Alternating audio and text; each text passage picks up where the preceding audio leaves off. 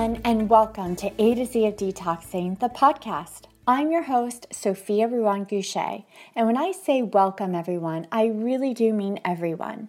So, whether you buy only local organic produce or you've just popped your plastic to go container into the microwave, this is a no judgment zone. My goal is to get more people thinking about their toxic exposures as often as they think about diet and exercise. My team at Practical Non Toxic Living and I are working to share productive conversations about how we can live well in a toxic world. And when I say toxic, here's what I mean. Since World War II, we've experienced a chemical explosion. More than 84,000 chemicals have been introduced into American commerce. They are integral in our lives as everyday useful products like shower curtains, lotions, mattresses, and toys. But some of the chemicals that make up our household products also make their way into our bodies. Whether they are safe is unknown. In November 2013, the EPA reported that it has been able to require safety testing on just 0.2% of more than 84,000 chemicals, and less than a dozen chemicals have been regulated. While these numbers will change with newfound bipartisan support for more effective protection, for years to come, we will not fully understand how these chemicals may affect our biology, such as our brains and nervous systems, reproduction, development, and diseases. In recent decades, scientists have made important discoveries on how these chemicals may harm our health. For instance, we now know that profound effects can occur from exposures to low doses of certain chemicals, not just from high doses. Generally, the more scientists have learned, the more they realize how little we know about the effects from our chemical explosion.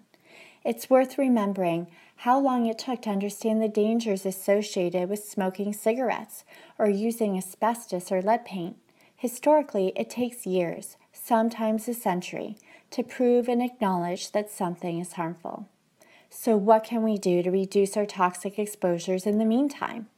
Well, I spent more than eight years researching how, and as a toxic exposures expert, as well as a mother of three, I continue to experiment with how to apply my expertise into my life. There are others who have wisdom to share, and we are here to talk with them. Join us by subscribing to A to Z of Detoxing, the podcast, to learn tips and tricks for practical, non toxic living.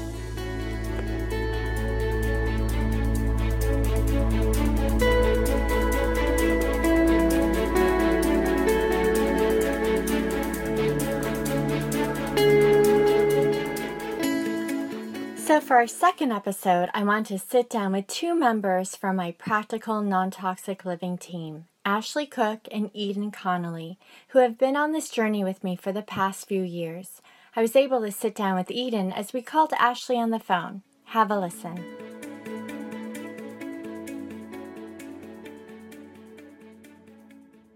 To begin with, Ashley, so how many years have you been with me? Like five years or? Over five. Over yeah. five years. Uh, yeah, since February 2011. And what has the ride been like for you? Oh, it's been, I guess, one collective ride, but it feels like many smaller ones, I think, just because we've grown so much in so many different ways. And, um, you know, every few months there's new hurdles to to um, to jump over. So so it's really been so enlightening on so many levels, not only in the subject matter, which is, you know, why we're here and uh, really, you know, the most important of the work we're doing, but, you know, from a business standpoint, um, again, from the topic, from a personal growth, um, you know, I love how our work has kind of improved my my personal health, and I, I think of health differently and more holistically. So um, it's really been a great and um, transformative ride. Yeah, it was hard to. I know when you and I first met, I remember. I remember our meeting in the conference room, and I, I think I I remember saying to you, I have this blog with all this content that I think should be made into a book, and I'm going to get it done in a year. I had I every year I thought it's almost done, it's almost done, and it ended up being um, over five years. the, and I think what was so hard to predict was how comprehensive our toxic exposures are. And so once you start researching one thing, it is falling down a rabbit hole, and you discover so many different rabbit holes that I uh, I just had no idea there were so many things to consider as head of a household. Yeah it's incredible too how how much this information has become so much more mainstream. Um, I remember before I met you, I only heard of toxic exposures. You know, maybe other than my mother telling me as a kid, don't stand in front of the microwave. Mm-hmm. Um, but in terms of actual exposures, I only heard about it once, and that was hormones in meat being linked to precocious puberty in girls. And I remember hearing that and thinking, that that sounds so weird. That can't be true. But now, uh, I, the, the information's everywhere. People would look at me kind of, you know, talk, you know, put their head to the side and say, "What kind of work do you do? What is this information that you're trying to to disseminate?" And now it's very accepted. I have noticed it's changed a lot but every time I hear you, Eden, or someone else in my life tell me that, I, I'm still so enlightened because I guess I'm still so immersed in it. Eden, you've we've known each other nine years. Yeah, it's um, it's it's cool to have a measure of time be your oldest daughter, Taylor. Um, and it's been the manifestation of this journey that you've been on. And it's amazing to see such a just calm and healthy um, nine year old. Um, and so it's crazy to have been uh, kind of woven in and out of your family's life throughout these years um, and kind of meeting you at different stages of this work and this subject matter um, and just being so invigorated along the way. I was just, I, you know, in my head the whole time, I was just like, go, Sophia, go, you know, um, because I, this information was something that I, I sort of grew up with a vague idea of having a sense for. Um, but I did not know the details or how to share that information with anybody else.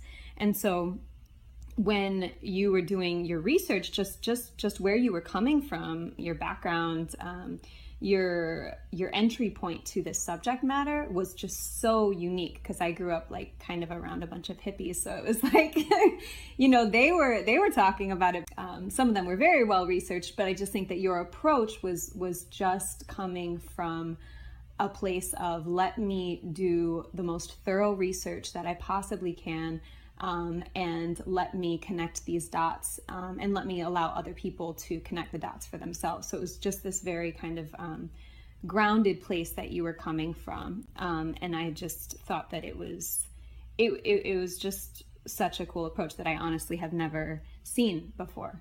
Um, and so to be able to reconnect at this point when you guys have done so much work on getting this book out there is literally an encyclopedia and I think it's so cool that you guys. Um, it's almost like you had no choice but to give this extremely broad overview. You couldn't just publish a, you know, an alarming little portion of the book. It was like, no, we have to give this broad overview. And through the process of you guys, um, you know, unearthing all of that, I feel like I've I've witnessed you also arrive at, at more of a of a calm and kind of practiced place in in this. Um, and that is very inspiring because i think that a lot of people can learn this information but they don't know what to do with it.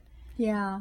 You're right. I it wasn't until i knew the content of the book was completed you know the research was done and i really had the lay of the land mm-hmm. of my family's toxic exposures that i felt grounded and calm Hmm. Because until I felt like I've got it all covered, I think I've got the main things covered. Until that point, I, I, I would. It was more of an emotional roller coaster because there are many times I would discover something new and I would be crushed, thinking, when will this ever end? Mm-hmm. When am I going to learn about something else in my home that affects my children every day or every night? Something that I could reduce. And that took me eight years to, Yeah. to figure out. And it was extraordinarily heartbreaking when I would discover these new things. And it felt so unjust, so unnecessary. Uh, you know, it, not unjust meaning like it's somebody's fault. It's just I felt so upset that I didn't know this stuff sooner, and I just became, you know, I think with every heartbreak and discovering something new that was affecting my family or another family, I became more determined to get this book out written in a way that resonated with someone like me who came from who first of all never cared about the environment. And when i did t- hear people talk about the environment i just dismissed their concerns. And three someone with my background of being in finance having to report frequently to an investment committee who is there to tear apart your arguments for either investing in something or not investing or or another kind of recommendation. And I felt like so many people from my world was not tapped into on this issue. And if I could just communicate in a way they're used to being communicated to, mm. then even more people would get on board and start learning more and making changes that will help all of us. Mm-hmm. Yeah. So it did feel like such like I I I had it was clear to me I could approach the topic in a in a unique way because mm-hmm. I was seeking that when I was learning about this stuff. Mm-hmm. It, it's like all that research was just building your intuition and creating a new baseline for common sense. Yeah, and, and I feel like and I feel like that's what the book is now offering to other people, and it's uh, a vehicle for others to create a new baseline for common sense and Mm. By reading the book, they can do it much quicker than, than it took you to do all the research yourself. Yes, definitely. And it can be it can be overwhelming. It, it, definitely can be overwhelming to learn, and it's hard to predict what will be an emotional landmine for someone. I think those emotional landmines are so unique depending on what they what their familiarity with the topic already is. But I found it what I wished for many throughout many years was to be able to turn to a mom who was informed and experienced with how to make to live a practical non-toxic life to be able to have her to feel like she knew it all but even after knowing it all these are the key things that she focuses on mm-hmm. so i think that you know, the end of my book focuses on just 10 key things. Even the first three things are so high impact, but it's not as meaningful unless you unless a person feels like okay, these 3 or 10 high impact tips are coming from someone who really knows mm-hmm. a lot about this. Mm-hmm. So um, and my husband is someone who doesn't want to know details. If it resonates as being true that something is toxic, he'll just make the change. I, I was always skeptical, just like Ashley earlier when you said you first heard about hormones in meat maybe causing uh, having something to do with precocious puberty. It's I often had the same reaction of that can't be true. That's too crazy. yeah it doesn't matter where that information is coming from. You know, for instance, going back to that moment again when I first learned about hormones in meat, the, the woman who told me it was a good friend of mine. I respected her so much, and I knew that she was so smart and did didn't speak without thinking or doing research. So that really was. I maybe I even heard the information before, but that was the first time that I absorbed it. Yeah, some things I had to hear more than once, more than three times, more than seven times before I could also accept this is real. And um, yeah. I just wanted to be able to be among those voices because you never know when the light bulb will turn on for somebody.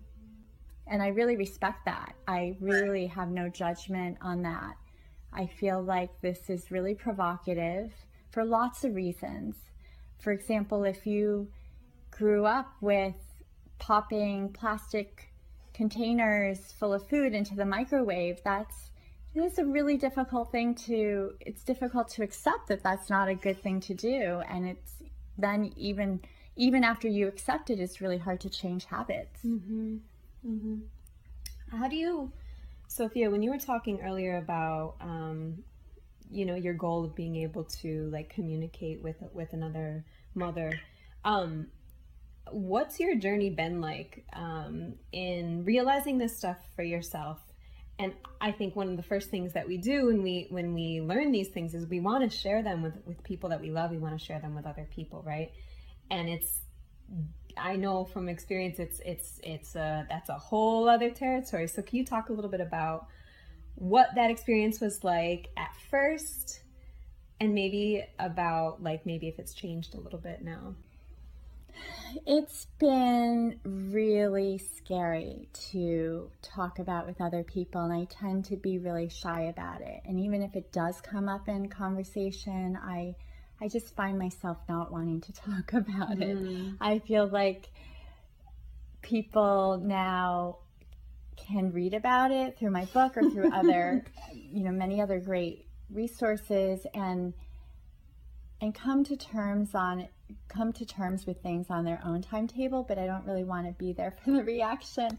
I think because I had some really powerful negative reactions mm. early on. Mm. And I remember speaking communicating with a group of moms about something. I don't remember what it was, thinking I was helping. And I had a mom send a pretty mad email to me saying, You can't say the things you're saying and not tell me what the sources are. Who said them? What's their background? Do they have credentials? How old is the information? I have breast cancer. I have one daughter. She's two years old. I don't even know if I'm going to be around for her when she's 5 mm-hmm. And that was so oh crush- oh that was so crushing and devastating that traumatized me into wanting to cite every fact mm. and that that had a big impact on it wasn't the only reason i want to cite sources throughout my my book but it was huge mm-hmm. um, and i think i want to do it anyways because i just with my background in investment management i knew it was just it was that was part of my practice yeah but to have that yeah. to know i could have upset a mother in that situation the way i did was extraordinarily mm. traumatic because mm. i would never want i never want to hurt somebody mm-hmm. man and, and that made me afraid to speak yeah and it's it's like everybody knows somebody who is sick you know and and chances are it's somebody who you love, you know, or you are sick yourselves. And so it's, and it's not that all of that can necessarily be, you know, completely linked to this subject matter, but often it, it can. And so it's, it's, it's such a sensitive, um, personal, you know, topic for so many people. And yet, if you're not the person who's talking about these and holding space for those conversations, we already know that it doesn't it doesn't really happen in the mainstream, right? Because we didn't have that access to right. that. So it's such a tricky it's such a yeah. tricky thing. And I wonder about like the kind of thought process that you go through when you do decide to share things or, you know, just um, yeah. It's been a long journey, and many times I have thought, and I still think after the book launch, but less so, but many times in creating the book, I thought, why me? I don't want it to be me. Why do I have to be the one to do this? And I also felt like I couldn't quit. I was um, I was too pregnant with it, but mostly I couldn't live with myself if I didn't finish the book. Ashley, when you mentioned that when you started working with Sophia, you were 23 years old and I think I was like 21. And one thing that I'm really grateful for is you were kind of doing all this research on um, breast milk and body burden. And to me, that was just such a profound lesson and awakening. Again, something that I'm, I'm so grateful that my mother raised me with, with instincts towards these things. But but to have them also um, coming from this other angle and in this other voice was just so phenomenal. So I mean, just for instance, you know, using like not antiperspirant deodorants and, and but just just framing my own health in a, in a way that was like it's not just me. It's going to be this vehicle for this other life one day maybe. And for that i have a responsibility. It's it's so powerful i think that one of the most shocking and still i carry with me every day of thinking from the environmental working group and um, sophia writes about this in her book that uh, I think it was 2005 when they found almost 300 chemicals in um, in newborn babies in the body in the cord blood of newborn babies, and that is just heartbreaking. And so you're absolutely right. That's knowing that ahead of time and before you even have children. Not that you're ever going to get that number to zero, because that's not realistic. But knowing that is scary and yet empowering. And also for um, something that's always fascinated me is um, the the study of epigenetics mm-hmm. that our lifestyle can affect not only our children but our grandchildren and maybe even generations past that. That is, that is mind blowing. Mm-hmm. It truly is, and I think that that more than anything inspires me to truly take care of myself as much as I can because I think, you know, not even for my kids, but this is my entire family going forward. Mm. I'm so impressed that both of you at like in your early 20s were so open and responsive to this information because I would have just it would have bounced off of me and I would have thought that can't be true and mm. and I just would have kept working. I don't think I could really process that it really would affect I, I think I felt so disconnected from even babies. Yeah. And everything changed when I, I was holding my infant. And to then I got it. It was only then, when I had my own baby, that I could really be open to this. I really couldn't have been earlier. So I'm so impressed that you two are and were.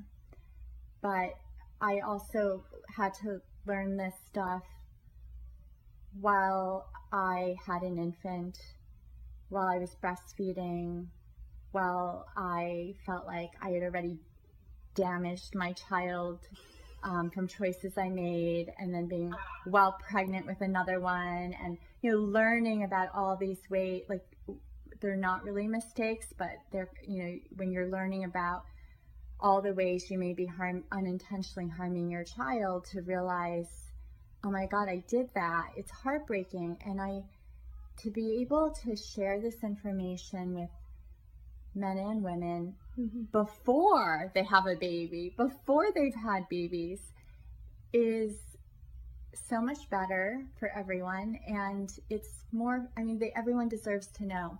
And so I also wanted to reduce the number of women who had to learn the way I did because you're emotionally in a very different place when you have just given birth or you're pregnant. Uh, and so that's not really the, you know, there's a better time mm-hmm. for women to, to read this and it's before they get pregnant. Mm-hmm. Um, all, any time is great, but before is ideal. And so, um, I, I, also know from experience that how one reacts to this content depends on what else, where they are in their own life mm-hmm. and what's going on with them and those in their lives. Mm. You're right. I think it's easy to not necessarily think of your children before you are trying to have them, or if you are pregnant or, or have them already. But um, people our age, or uh, age, our millennials or in their 20s, 30s, even teenagers, the, it's incredible the, uh, the increase of disease and illness and um, it's alarming. And I think that, so again, not only for pregnancy, but for just to have the, the background to think twice of, you know, maybe I can, maybe my, my chronic headaches are caused by poor indoor air quality. Um, to even have that as a thought, I think is a, is a huge gift for anyone of any age, but it's something to start thinking about too. And, and that's not necessarily something that a lot of doctors have caught on to yet.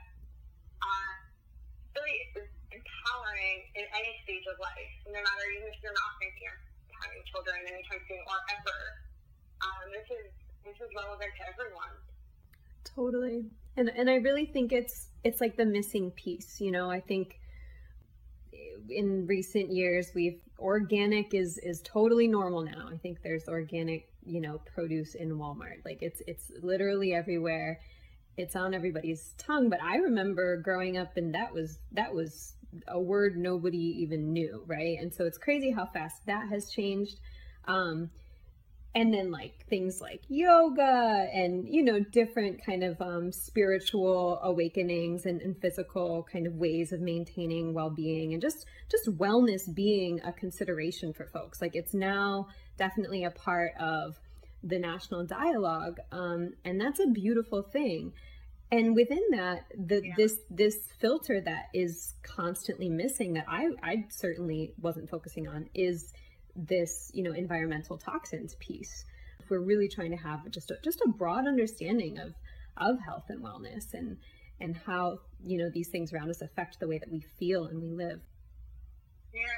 And I, I never even thought of using the book this way but coming to think of it. You know sometimes we feel sick and we have our theories of why and we'll go to the doctor and they won't know. Uh, so we're just kind of in the dark and maybe again we turn to our theories of you know and in my case I I was um, dealing with chronic headaches, and I just thought, I used the example already, indoor air quality, and I thought, maybe things in my room. Mm. And um, so there's so much information and resources in the book that you can even go, you know, research and take to your doctor mm-hmm. and say, but you pull up the studies, since they're all so great, you know, wonderfully sourced there, and say, can you just explain a little bit, like, what's your opinion on this? And it's important to find the right expert, but it's really, it opens up, it, it, it's, again, it's underscoring how empowering this is, because it really gives you the information that you need to really be more a part of the conversation for your own health. Yes, and that was another hope is that a patient could give this book to his or her doctor and sit and just ask give the book to the doctor and ask what what do you think of it? would you mind taking a look and let me know what you think mm-hmm. because i think th- there you learn from the book the book talks a bit about the lack of training on environmental factors especially toxic exposures that physicians get in medical school so they just aren't trained and and more patients should be aware of that and i think i don't know what it's hard to generalize. It's not fair to generalize, but I don't know if most physicians think because they they haven't really been informed about it that it's not a real threat or not a real factor in health. And so I wanted also to have the in-text citations so that if it were a physician, a physician could look up the studies and realize there is a lot of data on this and there's a lot of really credible data on this which will just bridge the communication gap between physicians and patients mm. so that more communities can come together, get on the same page, and collectively work towards solutions that are better for a greater group of people. I love that you just went there. I feel like we're we're probably wrapping up here and I'm I'm so curious uh, hopes and dreams for like big big dreams for for this book and for this material and this content my truest hope and dream which is not that big it doesn't sound that big but it's just for it would make me so happy to know that it truly helps someone i really i want to say i don't care how many people but I guess my greatest hope is the more people, the better. Mm-hmm. And I actually need more people to care and the and decision makers to care so that the world is a better place for my kids. So I guess my biggest hope and dream is that my children will have a healthier, safer world, safer future. And I don't really see it naturally going in that direction now, so I feel compelled to help work towards it. Someone has said it was going to be the new Bible. Mm. And like I, I just think of again Silent Spring and Rachel Carson and how how much of that was the Bible to this topic, and I feel like this is the new one. And again, mm. not because I worked on it, because I feel like it, it's that good. I I honestly feel similarly to what Ashley just said. Um, yeah, it's special, you know. It's it's because people have done this research, right? But it's kind of felt like it was sort of in silos or nobody has really that I've that I've seen bridge the gap between that research and just just the general public and being able to kind of occupy both those spaces um, and and and translate. And and the fact that it's coming from from you you know you're you're so grounded and and um and just wise and you know you're a mother and you know you're you're so hardworking and you're just very kind of i think you have a lot of um, you know so many different qualities that you possess and that and so the way that this information has kind of that you've ingested processed but then the way that it comes back out of you is in this way that's i, I don't want to say feminine um, but but it's it's it has a touch to it that's that's there's a mother touch to it basically. And so i just can't think of any greater vehicle for communicating this very dense information. And and for that reason um, i think that it it it is it feels like this solid bible or reference point that i feel like i could literally hand to anybody. Um, it, it to me it matters a lot that i can hand it to my boyfriend or my father, you know, and and uh, not to completely genderize this thing, but you know, people process information in different ways, and sometimes I found that sometimes the men in my life were a little bit more resistant to um, this information and quicker to be like, it's not true, it can't be true, and so to be able to have this. this all mapped out in, in a way that's pretty undeniable um, is just so special uh, and it and it just gives me yeah just endless amounts of um, of inspiration and you know invigoration in figuring out how we can continue to push this message out um, in a way that is uh, that people want to take to it you know in a way that's not you know lopping them over the head with it but but offering it to them and it's there when they when they come it's true. Sophia is so kind, like truly one of the kindest people I think I've ever met. And I think this book is, is a gift from someone who genuinely cares about you, mm. about, about all of us. That's so nice of you to say. um, I, you know, I know earlier I said I I feel so blessed that this book has brought the three of us together. And as I was listening to you two talk, I was realizing what what's really beautiful about it is that we're together not really because of about it's not because of the book it's not me.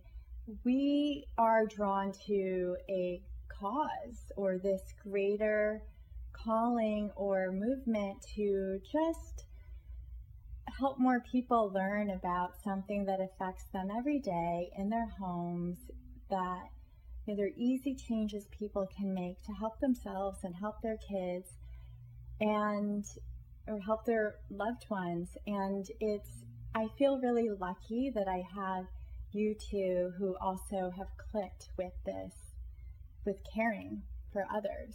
Um, we are a caring group. a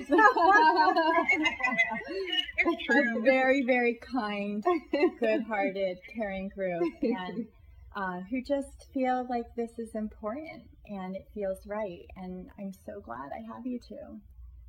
I feel lucky too. Me too.